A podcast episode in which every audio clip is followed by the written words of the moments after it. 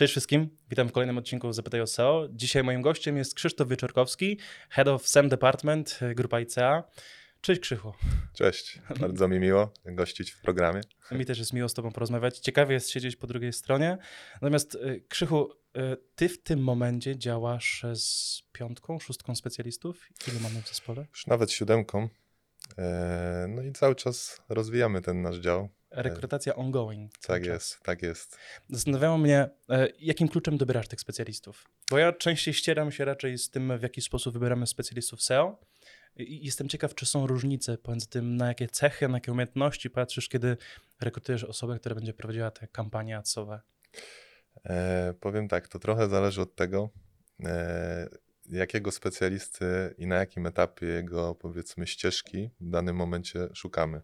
Bo wiadomo, że i szukamy juniorów, e, są etapy, że szukamy seniorów, mhm. e, albo czasem kogoś pomiędzy, więc, więc to naprawdę różnie wygląda. I jakbyś miał sobie wyobrazić taką idealną personę, która będzie twoim starszym specjalistą, który miałbyś mieć pełne zaufanie, powierzyć największe budżety, największe kampanie, to dwie cechy, które by wyszły na, na front?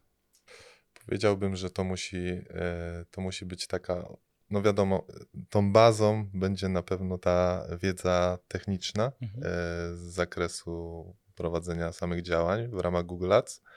E, natomiast jako druga cecha, paradoksalnie powiedziałbym, nie wiem, czy to można określić jako cechę, ale że to musi być osoba, która potrafi utrzymywać i nawiązywać dobry kontakt z klientem, mimo wszystko, jeżeli to tak można e, bardzo ogólnie stwierdzić, bo no bo to pomaga, bardzo pomaga, zwłaszcza z tymi dużymi klientami, gdzie te budżety są wysokie e, i mm, siłą rzeczy, nawet jeżeli zdarzają się okresy, E, w których e, wiesz, po prostu mm, w danym miesiącu zdarzy się, że e, ten wynik jest trochę gorszy niż ten, do którego klient powiedzmy jest przyzwyczajony, albo nie zrobiliśmy tego progresu, jaki sobie założyliśmy, no to wiadomo, że tą relacją z klientem łatwiej jest, łatwiej jest pewne rzeczy w cudzysłowie nadrabiać, nie? Wiadomo, że chodzi, chodzi nam wszystkim o to, żeby więcej zarabiać żeby klient zarabiał, żebyśmy my więcej zarabiali, żeby się każdy rozwijał. E, no ale jak ktoś, jak ktoś pracuje z klientami, to wie, jak to wygląda, że, że się czasem po prostu jakiś krótszy okres gorszy zdarzy. Tak, i tą relacją da się dużo uratować. No z ciekawości zastanawiałeś się kiedykolwiek, albo czy pracować w takim modelu może, gdzie pomiędzy tobą jako specjalistą adsowym pojawia się jeszcze account Customer Success, ktoś, kto jest pośrednikiem w tej relacji? Uważasz to dobrą opcję, czy raczej mm, utrudniającą? No, no, właśnie to jest dobre pytanie, bo my teraz w dziale jesteśmy na takim etapie, że e, mamy trochę to podzielone między te dwa modele. E, czyli powiedzmy, z klientami tymi największymi e, staramy się pracować właśnie na zasadzie bezpośredniego kontaktu. Oni też wolą taki kontakt. E, i, i jakby na, dla nas jest to w porządku. Ja to i... sobie, sobie tak wyobrażałem, że nam przy SEO e, w pewien sposób łatwo jest postawić osobę, która spina cały projekt komunikacyjnie, bo mimo wszystko efekt SEOwy jest bardziej rozciągnięty w czasie, to wszyscy wiemy, mm, a jednak ta dynamika, dynamika kontaktu tak. jest bardzo ważna i przydaje się, podejrzewam, przy obsłudze dużych, dużych budżetów, dużych kampanii, gdzie zmiany możecie z dnia na dzień, z tygodnia na tydzień pewnie wprowadzać. Zgadza się, zgadza się. W temacie adsów to jest czasem przydatne, gdzie rzeczywiście jest większa dynamika, czasem. E, natomiast z drugiej strony też widzę zalety tego kontaktu przez akanta, e, bo jeżeli na przykład mamy klienta, który ma u nas nie jedną usługę, a na przykład dwie, trzy w ramach, w ramach gdzieś tam e, kampanii płatnych z różnych kanałów, no to wiadomo, że taka jedna osoba spinająca to jest też mm, w cudzysłowie wygodna sprawa dla, dla klienta, bo, mhm. E, no bo nie musi gdzieś tam kontaktować się z dwoma czy z trzema osobami, tylko po prostu ma tę osobę spinającą i E, i, i, gdzieś tam jest, jest to, myślę, komfortowe dla, dla obu stron tak naprawdę, no bo potem ta osoba spinająca to też jest dla naszych specjalistów gdzieś tam, wiesz, jakaś wygoda. No, no są odciążeni, mogą zająć się tym, czym powinni tak naprawdę, czyli e, gdzieś tam prowadzeniem tych działań, a, a kwestię kontaktu zostawić specjaliście. Więc ja bym powiedział, że no wiem, że ta odpowiedź jest taka, e, wiesz, yy, że i jedno rozwiązanie i drugie ma wady i zalety, no ale to trochę jak ze wszystkim, nie? Tak. Można znaleźć... Możesz tu wpleść płynnie, to zależy. To chyba wszędzie Tak, będzie pasowało. Tak. Zgadza się. Tak bym powiedział, że to wszystko zależy. Okej, ale wspomniałeś o tym, że taki account customer będzie odciążał specjalistę, żeby on mógł skupić się na pracy. My bardzo podobny model analogiczny przyjmujemy, e, kiedy obsługujemy klienta e, pod kątem pozycjonowania. Ale ciekawi mnie, czy zastanawiałeś się nad takim optymalnym obłożeniem e, samymi obowiązkami, powiedzmy, prowadzeniem kampanii e, Google Ads. Czy jest, jesteśmy w stanie w ogóle powiedzieć, że 50 kampanii to jest optymalna liczba, czy nie wiem, 10 to już jest za dużo? No i znowu musiałbym odpowiedzieć, że to zależy, ale rozwinę ten temat. Okej. E, Generalnie wygląda to tak, że e, no ktoś by mógł pomyśleć w teorii, że im większe budżety, tym, e, tym tej pracy jest więcej i, i jakby liczbowo tych klientów możesz Mhm. mniej przyjąć.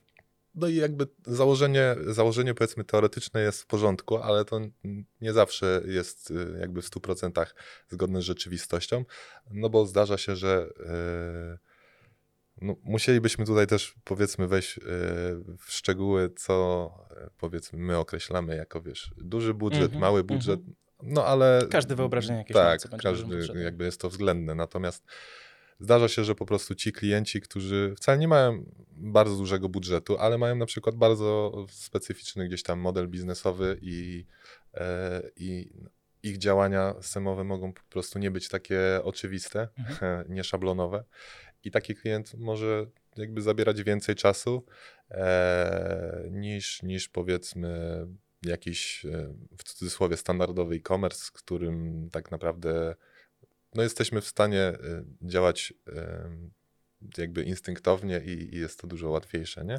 Ty, Krzysztof, tak, tylko doprecyzuję, nie pracowałeś w modelu freelancerskim, jakby masz doświadczenia agencyjne z różnych agencji, prawda? Zgadza się, Okej, zgadza i się. Taka optymalna pula, jaką, z którą sobie radziłeś, która była dla ciebie efektywna dla klienta, Mhm. efektywna dla ciebie, to oscylowało wokół? Wokół 30-40 klientów, tak Okej. mniej więcej. Natomiast to też, e, to też zależało od okresu, no bo wiadomo, że z czasem jakby mm, coraz, z coraz większymi klientami się pracowało, z coraz Mhm. większymi budżetami. E, No i z czasem ta liczba klientów jeszcze spadała. Ale z Mhm. kolei mm, miałem kolegów e, czy koleżanki, którzy obsługiwali z powodzeniem małe budżety, ale na przykład 80 klientów, nie? I też sobie z tym radzili dobrze. E, Tak więc- długo, jak się nie trafił w tych jeden z tych 80 klientów, który, który był się okazał bardzo wymagający. Bardzo wymagający, tak. To jest naprawdę dość e, indywidualne. E, wiadomo, że w warunkach agencyjnych no nie możemy sobie pozwolić, żeby gdzieś tam specjalista miał dwóch klientów, ale, ale też unikamy takich skrajności, żeby miał Mhm. powyżej 50, e, bo wiadomo, że już na tym może tracić też i jakość obsługi tych klientów i, i e, no po prostu czas poświęcony dla poszczególnych kont, więc trzeba to jakoś wypośrodkować. To też zależy od specjalistów, specjalistów tak naprawdę, bo ktoś, mm, wiesz, stwierdza, że mm, on może sobie pozwolić Mhm. na, na przyjęcie większej liczby klientów, Mhm. więc my też rozmawiamy. Wiadomo, że każdy jest człowiekiem i, i e, to nie jest tak, że ja przydzielam tych klientów na sztywno do każdego i nie patrzę na to, co, co jakby oni w danym Mam wrażenie, że takie właśnie odczuwają. predyspozycje konkretnego specjalisty, chociażby jako terminowość, czy taka samoorganizacja, e, no jest tu kluczowa, jeżeli Zgadza masz. E, rozdać sensownie tematy. Zgadza się. No, no, z czasem e, mamy na przykład e, dwie osoby, które są dosyć, e, dosyć świeże, w tym sensie, że, że gdzieś tam to są ich pierwsze miesiące pracy. Mhm. E, No i na początku d- jakby działaliśmy dosyć schematycznie, rozdzielaliśmy, e, rozdzielałem te lidy, wiesz, no po prostu porówno, Mhm. ale jak już e, się lepiej poznajemy, e, to jestem w stanie stwierdzić, że okej, ta osoba lepiej radzi sobie ze sklepami, ta z Mhm. kolei woli usługi i wcale jej to nie przeszkadza, żeby więcej tych tematów usługowych przyjmować. Mhm. E, ta osoba woli tematy z takich branż, to z takich, no i jakby z czasem to się wszystko e, klaruje i jestem w stanie lepiej to dobierać. Okej. Chodzi mi po głowie cały czas pytanie w kontekście optymalizacji, podejrzewam, czasu pracy specjalisty. E, nowa, nie nowa kampania Performance Max. E, coś, co podejrzewam nieraz interesuje i klienta, i specjalistów, którzy jakoś się rozwijają, starają, starają się pozostać na bieżąco w temacie. Tak. E, bo przypomnij mi, to, to ten rok, czy to poprzedni rok? Jak... To jest kampania, która weszła na, e, w końcówce czy w ostatnim kwartale minionego roku. I ja dobrze rozumiem, że to jest takie skumulowanie kampanii inteligentnych, które dotychczas funkcjonowały, ale teraz są jeszcze spięte w jedną całość. Można, można to tak nazwać. Natomiast y, narracja ze strony Google'a y, no, płynnie i na bieżąco się zmienia w tym temacie, więc y, wszystko płynie. Generalnie na początku y, określili to jako taki no, po prostu mm, testowo, testowy format kampanii. Wiadomo, że Google każde jakby nowe rozwiązanie wprowadza sobie e, czasem na zasadzie bet, a mhm. czasem jako już rozwiązanie, które gdzieś tam pozostawia nam na wszystkich kontach.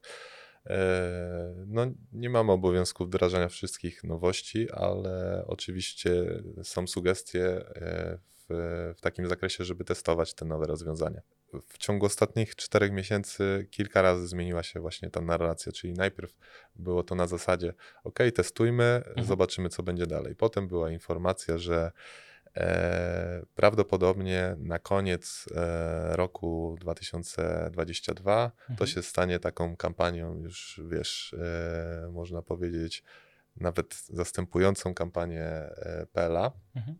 Potem się okazało, że, że to już może się stanie szybciej, czyli gdzieś tam w drugim, trzecim kwartale i właściwie to już będziemy mieli tylko takie wyjście, żeby albo w drugim kwartale sobie e, gdzieś tam e, przyciskiem, który zostanie wtedy udostępniony, zwykłe kampanie PLA Zastąpić. zamienić na okay. kampanię Performance Max, e, a z kolei w trzecim kwartale już nie będzie od tego ucieczki i oni z automatu nam to podmienią. Ale to rozumiem, to wycięłoby tylko te inteligentne kampanie, ale takie tak, ręcznie, tak, czy pozostałe tak. typy pozostaną wciąż? Zgadza się. Choć e, no wiadomo, już kampanie inteligentne PLA są bardzo długo, no od kilku lat, więc no nie jesteśmy w stanie powiedzieć na 100%, że na przykład za, e, czy za rok, czy za dwa mhm. te ręczne kampanie nie znikną. Też tak może być.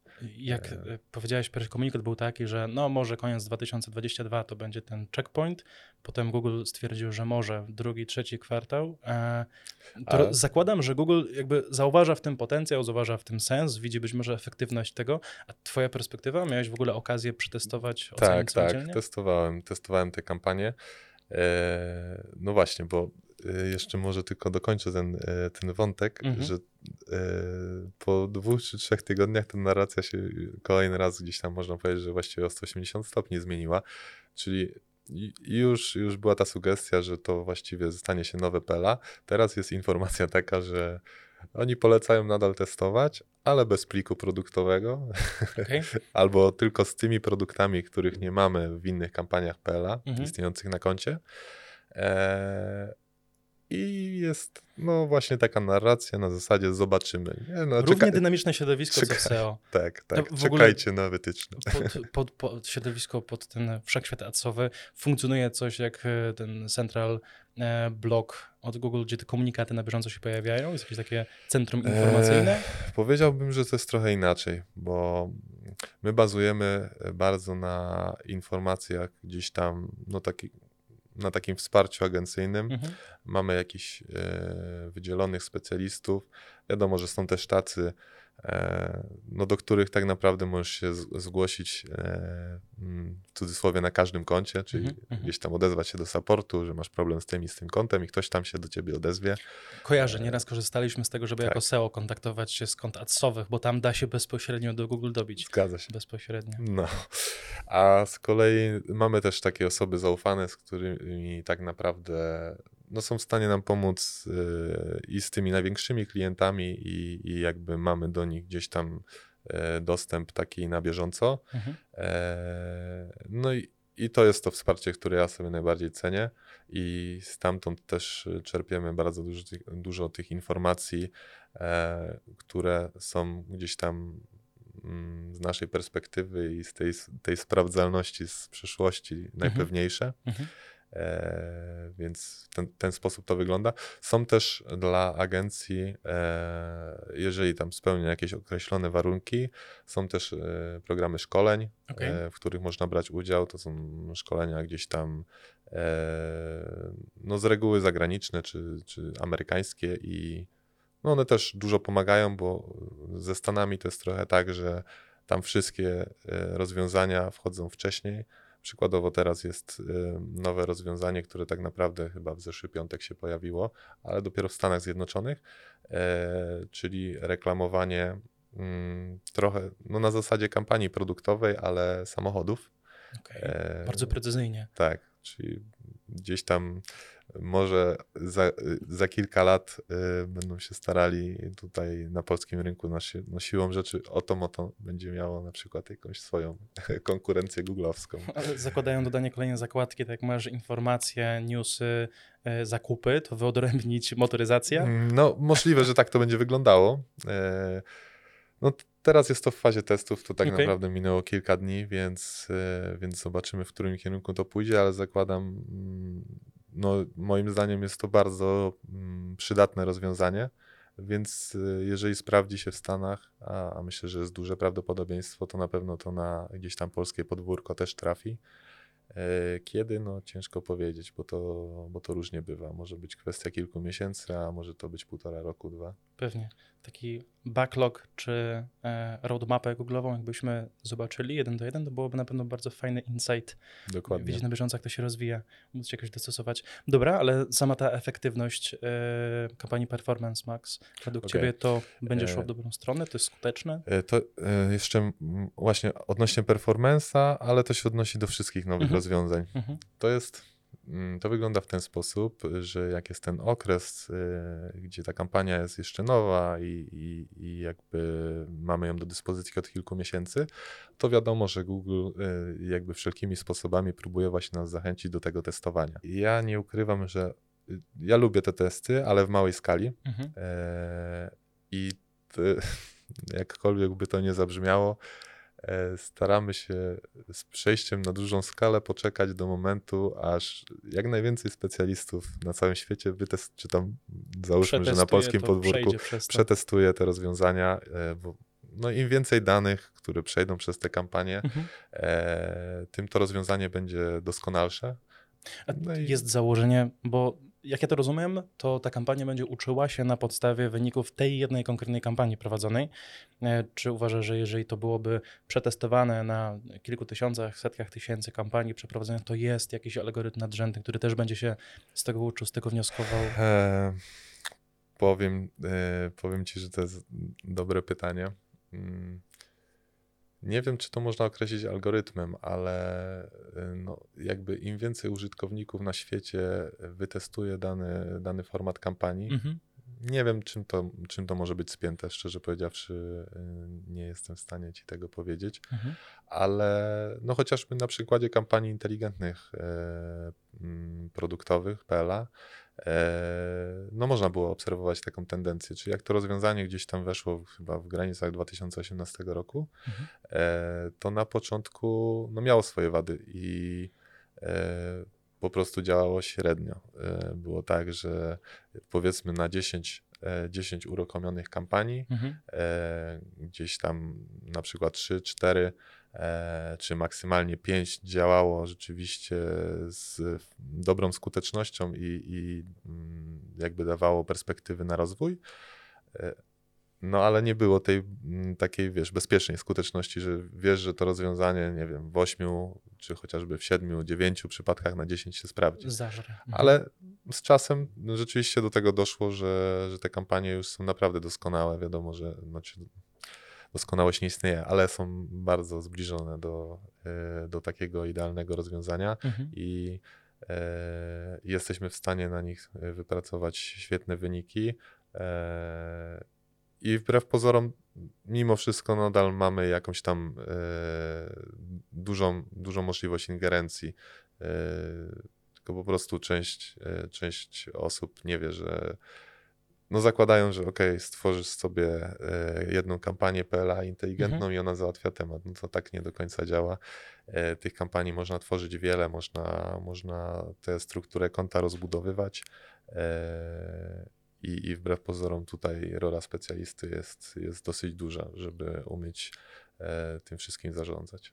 Ja pamiętam taki twój wniosek, bo miałem przyjemność być na jednym spotkaniu z tobą, z klientem, to zazwyczaj raczej dążyłeś do tego, żeby to nie było tak, że jedno konto, jedna kampania i działamy w ten konkretny sposób. Nawet jeżeli to bardzo pasuje do tego, e, do danego serwisu, sklepu e-commerce, to raczej szedłeś w pewną dywersyfikację.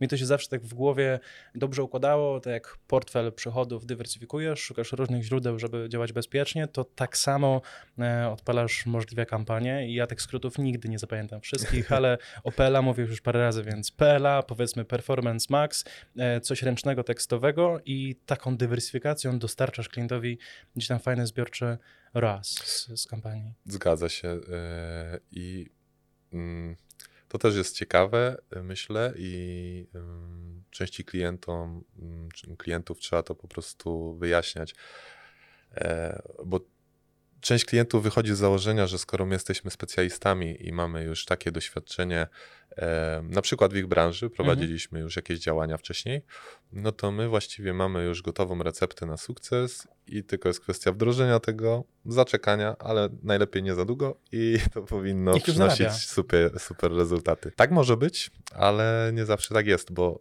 to, że jakieś rozwiązanie, wiesz, sprawdza się nawet na powiedzmy bliźniaczym sklepie z danej branży, to wcale nie oznacza, że jak przeniesiemy je nawet na zasadzie kalki na, na inny sklep z tej mhm, branży, który mhm. jest właśnie bardzo podobny, że to wszystko będzie przynosiło na przykład tak dobre rezultaty, bo tam wcześniej były super. I zakładam, że tu jednym z tych elementów, które mogą różnić, może być chociażby stopień zoptymalizowania pod kątem SEO danego serwisu. Zgadza się, zgadza się. No, mieliśmy okazję parę razy mm, próbować scalić czy zadbać o bliską współpracę pomiędzy tymi zespołami. E, dla mnie takim koronnym przykładem jest to, że e, każda kampania, jaką prowadzicie, jest, każda, mm, każdy landing jest oceniany w tej kampanii pod kątem jakości. I tam pojawiają się takie same czynniki, na które gdzieś pozycjoner e, swoją pracą rzutuje, chociażby Web Core Vitals, prawda? Zgadza się, zgadza się. Ten wynik jakości jest istotny. E, ale chociażby pod kątem mm, SEO y, i tych działań SEO myślę, że warto właśnie wyróżnić e, na przykład w przypadku kampanii PLA mhm. E, kwestie no oczywiście opisów produktowych i kwestie tytułów produktów. Jeżeli są klienci, którzy nie są świadomi tego, to oczywiście wyjaśniamy im, że w kampanii PLA jakby kluczowy wpływ na to, oczywiście poza naszą optymalizacją, stworzeniem właściwie tej kampanii, e, podzieleniem e, FIDA i jakby wszystkimi innymi działaniami technicznymi, bardzo duży wpływ na sukces tej kampanii no, ma kwestia titli, tych tytułów produktów i description, tych opisów produktowych. Mhm. I teraz, jeżeli one nie są wystarczająco bogate, rozwinięte, unikalne, e, unikalne i nie zawierają tak naprawdę mm, można powiedzieć, że fraz czy słów kluczowych, e, po których klienci będą tych produktów szukali, mhm. Mm, no to, to my możemy się naprawdę gimnastykować i robić wszystko, ale pewnych rzeczy nie przeskoczymy. No jeżeli klient ma jakieś zaplecze, którym, którym ten temat e, może ugryźć, no mhm. no to ok, ale jeżeli to są bardzo duże serwisy, gdzie tych produktów jest nie set, czy tam nawet tysięcy, dwóch, trzech, tylko rzędu kilkunastu tysięcy, to mhm. wiadomo, że czasem e, takie wsparcie na przykład agencji, która e, ma mm, gdzieś tam umowę SEO z tym klientem, może być na wagę złota. I, mm, i tutaj myślę, że naprawdę to pole do współpracy, kooperacji jest bardzo duże i nie chciałbym, żebyśmy wchodzili w to odwieczne e, pytanie, czy SEO bez ads, czy ads bez SEO i tak dalej, bo to było już miliardy razy poruszone, ale rozmawiamy o ludziach, o efektywności, efektywności naszego działania i, e, i lubię zawsze szukać punktów styku, punktów wspólnych mm, i to, w jaki sposób te dwa zespoły współgrają, jest dla mnie po prostu ważne i wydaje się być ciekawe, bo nie wyobrażam sobie pozycjonera, który powiedzmy w agencji zatrudniony jest do pracy jako specjalista SEO, nie będzie miał czasu, żeby obserwować na bieżąco to, co robi adsowiec, y, wnioskować z jego pracy, podpierać się nią, ale są takie elementy, które podejrzewam bardzo szybko można sobie gdzieś przekazać. Dla mnie takim przykładem jest to, że wy macie bezcenny wgląd w to, które dokładnie frazy fajnie konwertują. I to mm, mi jako specjaliście SEO pomagałoby w układaniu priorytetów chociażby e, i próbie e, wbicia też organicznej widoczności na tych konkretnych frazach, bo jest e, ta różnica. W GSC nie mamy w ogóle informacji o przychodach, w GA ta informacja o tym, z jakiego słowa kluczowego idzie i konkretny przychód jest wybrakowana bardzo często, ciężko ją mieć w 100% wiarygodną. Wy natomiast w panelu adsowym macie konkretną listę fraz, na którą dana kampania zadziałała, E, i konkretny przychód z tych kliknięć, prawda? Zgadza się. I taka prosta informacja, hej, tu masz 13, 30, 50 słów, które fajnie konwertują, ujmij je w strategii SEO-owej, jest dla mnie bezcenną wiedzą, którą można SEO-wcowi przekazać. E, a widzisz jeszcze jakieś takie podobne pola? E, myślę, że jest dużo, mm, dużo też takich mm, jakby punktów, których trzeba uważać, współpracując ze sobą. W drugą stronę, Myślę, okay. że o tym też warto wspomnieć, e, bo, no bo są sytuacje, w których na przykład zespół, e, powiedzmy, że klient ma e, swoją dywersyfikację, czyli mhm. na przykład ads robi mu, nie wiem, freelancer albo inna agencja, mhm. SEO robi mu też inna agencja. No i nie ma tej komunikacji. No i może się zdarzyć sytuacja, że e, są na przykład wprowadzone jakieś modyfikacje w ramach serwisu i to mogą być różne modyfikacje, czy powiedzmy, nie wiem, jakieś zmiany w pliku robots, e, o których wcześniej nie powiedział i nie skonsultował tego i może to spowodować, że coś na przykład w kampanii e, PLA się brzydko mówiąc, wykrzaczy. Taki standardowy przykład. Prowadzicie kampanię na, na filtrach po kolorach w danych kategoriach, bo tak. nie ma kategorii pod to stworzonych. E, pozycjoner filtry wycina, bo po co ma mu się indeksować jakikolwiek duplikat, czy coś, gdzie nie chce crawl budgetu marnować, więc wycina je w robocie i tym samym e, rozwala całą kampanię, prawda? Zgadza się, zgadza się. E, no i, i jakby takim jeszcze ciekawym przykładem jest to, jeżeli na przykład w kampaniach mamy coś, mm, czy coś, strukturę mamy podzieloną po kategoriach, mhm. a klient, na przykład klient albo agencja SEO stwierdziła, że ok, przebudujemy sobie drzewko kategorii, ale zrobimy to nie informując o tym wszystkich zainteresowanych. Wszystko zazwyczaj rozbija się o komunikację, o Zgadza poinformowanie, się. przekazanie informacji, więc e, no, warto to zadbać. Jeżeli mamy na horyzoncie współpracę w jednej agencji, to jest uproszczone. Jeżeli tak. e, dostaję projekt do obsługi i to czy jako specjalista ads, czy jako specjalista SEO, warto jest się dowiedzieć, czy ktoś tam obok e, nie działa dodatkowo. Ja też gdzieś pewne e, zgrzyty czy pole do, mm, do wspólnej pracy widziałem też przy Analyticsie, mimo mhm. wszystko, bo jednak konfiguracja tego konta, włączanie jakichś filtrów, tworzenie wideoków dodatkowych, e, to też potrafiło tworzyć chaos komunikacyjny zwyczajnie, kiedy dwójka specjalistów, specjalistów nie skomunikuje się ze sobą, nie ustali, e, co jest celem dla, e, dla klienta. E, a a propos celów, mm, jakieś takie proste, które przyjmujesz przy kampaniach prowadzonych dla klientów, to jest zawsze ROAS? Zawsze na tym się skupiasz? Czy jesteście w stanie sobie jakieś mikrocele postawić? Można na to spojrzeć jakby z dwóch, myślę, perspektyw, bo są, wiadomo, że są te cele strategiczne, które klient chciałby osiągać. Jeżeli mówimy o e-commerce, to, to z reguły to są po prostu gdzieś tam kwestie stosunku przychodu do kosztu, czy, czy gdzieś tam ta kwestia kosztu e, pozyskania tego mhm. przychodu, to już zależy trochę od klienta, albo bardzo od klienta, jak on by chciał, yy, można się powiedzieć, rozliczać. My yy, jako, jako specjaliści yy, no poprzez gdzieś tam tworzenie konwersji ustalamy sobie te mikrocele, mhm. które dla nas są ułatwieniem i, i tak naprawdę dla naszych kampanii e, też są ułatwieniem w tym sensie, że dajemy algorytmowi gdzieś tam dodatkowe informacje e, o pit stopach, gdzie on ma znajdować te poszczególne mikrocele, które zaprowadzą go do tego naszego ostatecznego mm, celu zakupowego. Mhm. E, więc myślę tak reasumując, my ustalamy sobie dużo, dużo mniejszych celi, typu, nie wiem, chociażby dodanie do koszyka, pozostanie na jakiejś podstronie przez określony czas, który nas interesuje e, i tych, tych celi można ustalić dużo, mhm. E, jakiejś mikrokonwersji. Mm, natomiast no, no w sklepach to jest łatwe, no bo, no bo tym celem nadrzędnym z reguły jest ten przychód i, i po prostu e, wiadomo, że czasem się zdarzą klienci, e, którzy no to takie abstrakcyjne sytuacje zupełnie, ale też ciekawe i, mhm. i, i dlatego lubię tę pracę, nie jest nudno, e, że się zdarza, że na przykład klient e, mówi, że no niezadowolony i że kampania dobrze działa i wszystko, wszystko w porządku, działajmy dalej. E, a któryś z naszych specjalistów go pyta, no ale co pan sądzi o tym ROASie albo o przychodzie, który teraz wygenerowaliśmy w ubiegłym miesiącu? Mm, no, jak klient pyta, ale jakby, a tam jest jakiś przychód?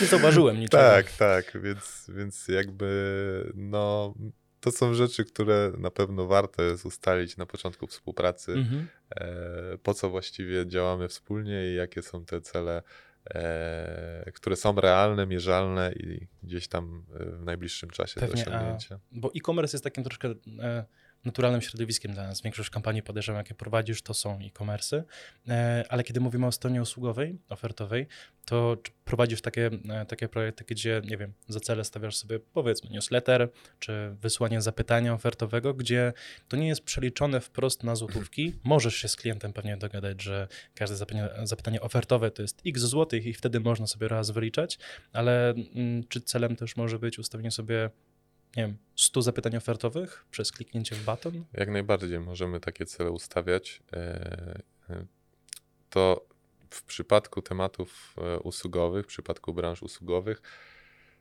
no jeszcze ważniejsze moim zdaniem niż w przypadku e-commerce jest ta płaszczyzna kontaktu klienta i specjalisty, mhm. tego, żeby, żeby w tym stałym kontakcie pozostawać i aktualizować ten stan faktyczny, bo My możemy bardzo dużo y, tych mikrokonwersji ustawić sobie na koncie mhm. y, i mierzyć y, kwestie gdzieś tam kliknięć w numery telefonu na stronie, w adresy mailowe, wysłania formularza kontaktowego, tak jak mówiłeś, zapisy na newslettera i jeszcze cokolwiek sobie tam wymyślimy wewnątrz serwisu.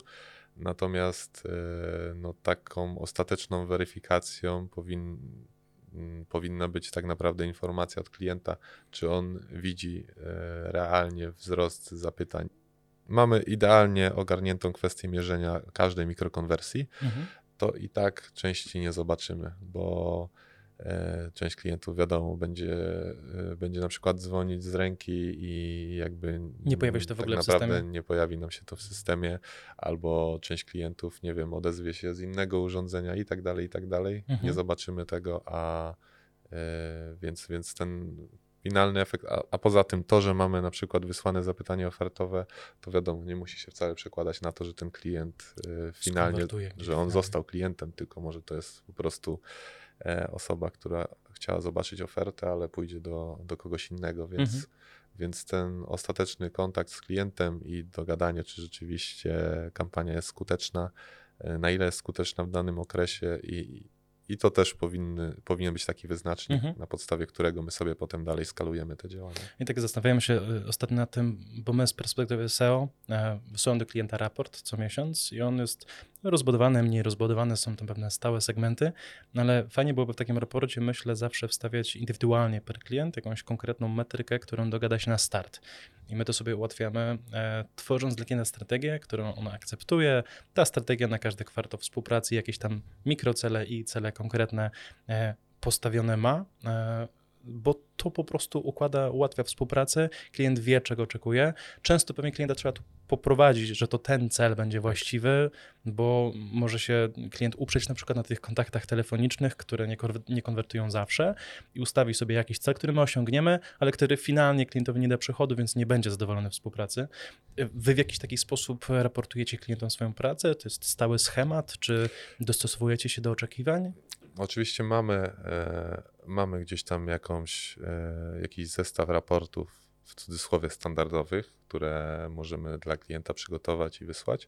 Mhm. E, natomiast to raportowanie, myślę, że to też jest taka trochę przewaga rynkowa naszej agencji, że podchodzimy do tego też, myślę, z dużą dozą indywidualizm, e, indywidualności czy indywidualnego podejścia. Ja na przykład moich klientów raportuję wielu w różny sposób Czyli na przykład jeden klient koniecznie chce mieć, nie interesują go raporty, nie wiem, z Google Data Studio, tylko on by chciał koniecznie mieć raport w Excelu i to jest dla niego w pełni wystarczające i tak naprawdę go interesują, wiesz, podstawowe rubryczki na zasadzie przychód, koszt i mhm. Dziękuję. To jest wszystko?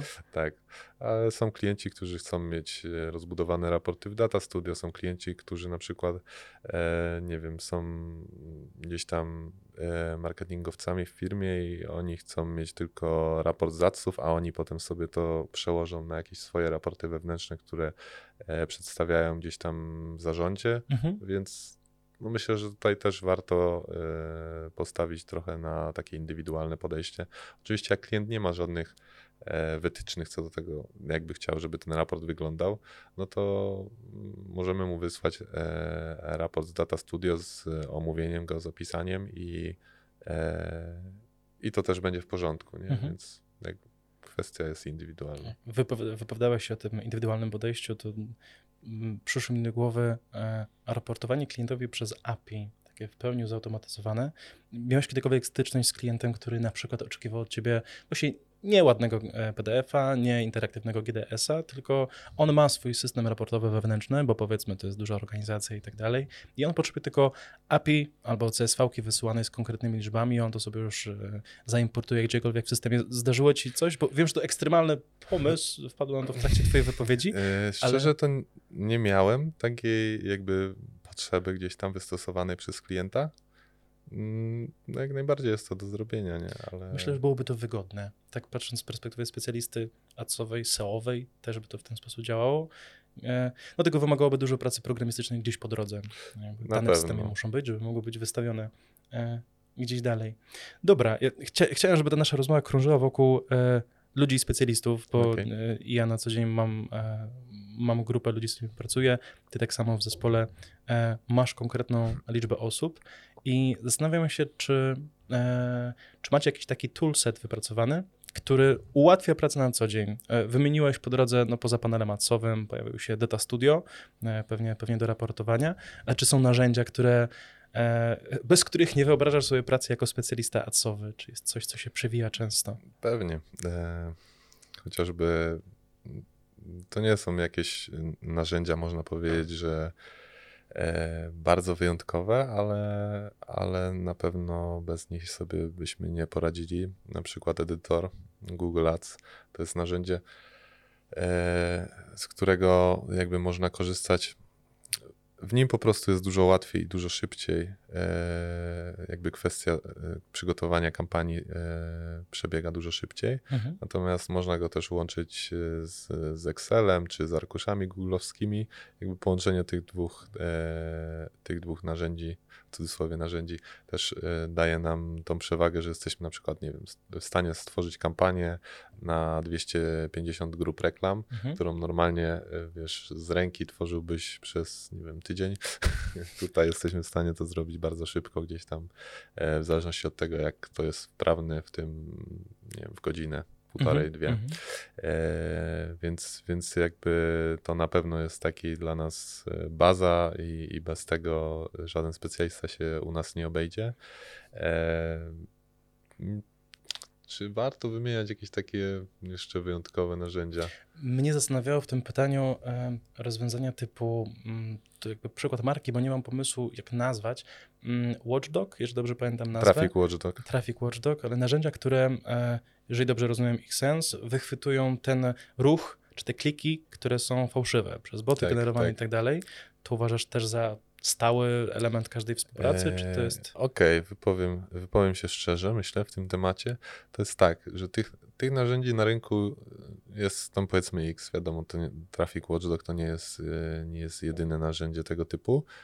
E, co do skuteczności, to trochę tak było, że jak te narzędzia się pojawiły e, mhm. i były taką nowością, to bardzo mocno reklamowały się hasłem na zasadzie wykryjemy, wykryjemy te adresy IP, z których pochodzą te kliknięcia nieprawidłowe czy niechciane. Wiadomo, są branże, w których, w których po prostu mm, konkurenci na rynku lubią sobie mm, lubią wyklikiwać swoje budżety.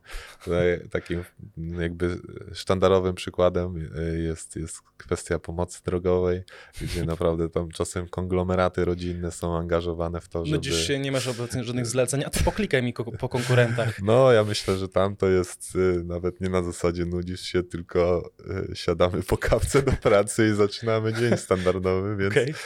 E, więc tak, zdarzają się takie branże, gdzie po prostu ta konkurencja gdzieś tam balansuje na granicy uczciwości i nieuczciwości. E, więc wtedy na pewno takie narzędzie, e, nawet bym się nie zastanawiał, czy warto, tylko bym je rekomendował. Bo rozumiem, że ono też jest w stanie wykryć jakby z jednego IP, czy jest z jednego... w stanie wykryć e, tak e, wiele klików z danego adresu IP i jakby ten adres przyblokować. Wiadomo, że to jest trochę też tak, że jak ktoś już prowadzi taką działalność profesjonalnego wyklikiwacza budżetu, to jakby jest świadomy tego, że takie narzędzia istnieją i będzie starał się zmieniać te adresy IP Jasne. i tak dalej. Wyobraźmy A... sobie tę farmę z telefonami rozwieszonymi i tylko z odpalanymi stronami automatycznie. No właśnie, bo jakby ta pomoc drogowa, dlaczego nie mówię, ona jest takim wdzięcznym przykładem w tym temacie, bo wiadomo, że do pomocy drogowej to nie będziemy gdzieś tam z reguły docierać poprzez desktopa, czy tam jakieś urządzenie powiedzmy niemobilne, mhm. e, tylko raczej przez telefon komórkowy, ewentualnie tableta, mhm. więc to jest tak, że wiadomo, te wyniki, mm, te wyniki w Google na telefonie to jest właściwie tak, że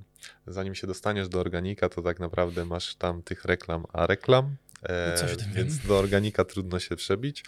A e, no i ktoś nie będzie tutaj analizował, czy nie wiem, tu mu się bardziej podoba ten tekst reklamowy, czy nie, nagłówek ładniejszy, czy nie, tylko będzie klikał pierwszy, czy tam drugi wynik. Mhm. E, więc tam jest istotny ten czas, no i zanim powiedzmy to narzędzie e, wiesz, zablokuje dany adres IP, mhm. no to już tak naprawdę ten cel może być osiągnięty, czyli zniknęły jego reklamy na jakiś czas, okay. a, a e, już tam konkurencja podłapała tego klienta. E, no ale trzeba sobie jakoś z tym radzić, więc to, to, jest, jakby, to jest jakby sposób, można powiedzieć, jedyny. Poza, okay. Poza tym, żeby za, zatrudnić swój większy konglomerat rodzinny do wyklikiwania przeciw konkurenta. Dobra, ale w twojej wypowiedzi też przewinęło się e, arkusze Google'owe, Google Spreadsheets jako taki fundament czy, czy narzędzie dużo, codziennego użytku.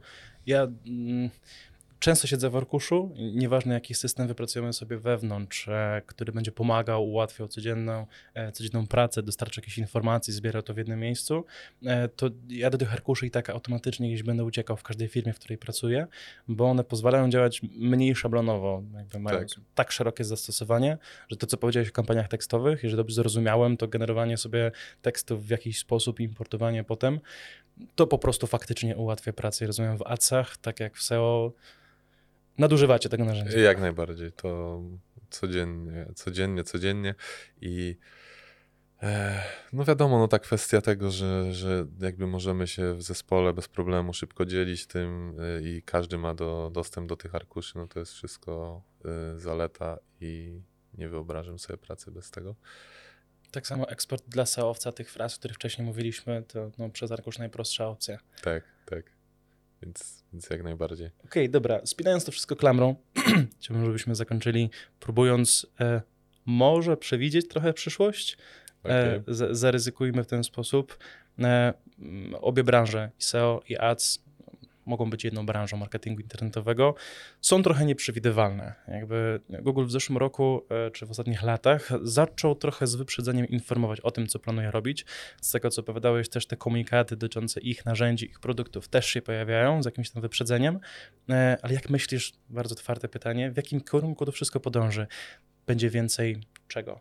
Pracy? Hmm. Okay. Automatyzacji? No, powiem ci tak na przestrzeni e, tej, tej mojej dotychczasowej przygody z marketingiem internetowym, gdzieś tam sobie piąty rok działam w branży, to już miałem kilka takich etapów, że jakby i w mojej głowie, ale też w narracji dookoła, mhm. E, no to się bardzo zmieniało i cały czas się zmienia. Bo pamiętam, jak zaczynałem pracę, e, to no, nie, nie jestem sobie w stanie teraz odpowiedzieć na pytanie, czy to byli początkujący marketerzy, czy nie, ale w każdym razie e, pojawiały się takie głosy na zasadzie, no, że Google tak strasznie to SEO zaczyna utrudniać, mhm. coraz więcej tych aktualizacji algorytmu i że mm, no nigdy nie wiadomo, co to będzie za 2-3 lata, może wiesz, wiadomo, że ludzie to stonowali i mówi, no jak, jak ty sobie wyobrażasz, no SEO nie może zniknąć, no będzie zawsze. Ale tylko... sztandar SEO is dead w szafie schowany. A z kolei mm, teraz e, ostatnimi czasy, powiedzmy od tych dwóch, trzech lat jest narracja na zasadzie, nie, nie, to jednak, e, to jednak adsy może umrą, w sensie na tej zasadzie, że wiesz, e, będzie mniej agencji, e, i będą tak naprawdę tylko więksi gracze, mhm. mniejsi zostaną wycięci. E, nie będzie pracy dla specjalisty tak dużej, jak jest teraz, że on tak naprawdę mm, nie będzie już specjalistą, a bardziej będzie kimś, kto zarządza, e, można powiedzieć, bardziej z punktu widzenia strategicznego kątem, okay. e, niż, niż bycia takim wyrobnikiem. Mhm. To, trochę to idzie w tym kierunku, na tej zasadzie, że kiedyś jakby optymalizacja e, dużej mierze, mierze polegała na takim e, bardzo drobiazgowym, wiesz, wyszukiwaniu. Poprawieniu e, metody tak, tego. Tak, no to, no, a w adsach to na zasadzie, wiesz, e, zmienianiu staweczki co 5 groszy i takiej, takiej mhm. żmudnej mhm. pracy. E, teraz dzięki tym wszystkim strategiom e, ustalania stawek to jest dużo prostsze. Też Google trochę jakby nie zostawia nam tak naprawdę innej możliwości e, niż dostosowanie się do, do tych kwestii bazowania na algorytmach. Mhm. E, chociażby pamiętam, że miałem taki moment w chyba 2018 roku. E, było coś takiego jak średnia pozycja. Mhm. E, czyli wiedzieliśmy, że dana reklama, jaką ma średnią pozycję mhm. e, w danym okresie i pod to byliśmy w stanie bardzo łatwo grać na zasadzie, ok, mam średnią pozycję trzecią, a klientowi zależy na drugiej czy na zwiększam pierwszej, stawkę. zwiększam stawkę tam powiedzmy o 10% mhm. i, i bardzo łatwo byłeś w stanie tym manipulować, ale Google po prostu tak naprawdę tam z miesiąca na miesiąc poinformowali, że likwidują tą średnią pozycję, mhm. ale w zamian za to dorzucają cztery inne metryki. Tylko to już nie takie oczywiste metryki, czyli tam na zasadzie e, średni udział w wyświetleniach na najwyższych pozycjach, e, mhm. średni udział w wyświetleniach na pierwszej stronie wyszukiwania i tak dalej, i tak dalej. Po tym już wiesz, nie tak zero-jedynkowo, e, tylko trudniej tak naprawdę stwierdzić, e, gdzie ta e, reklama faktycznie się wyświetla. Ukrywają Więc, to, co jest po drodze, żeby Tak, żebyś tak naprawdę zawierzył temu algorytmowi.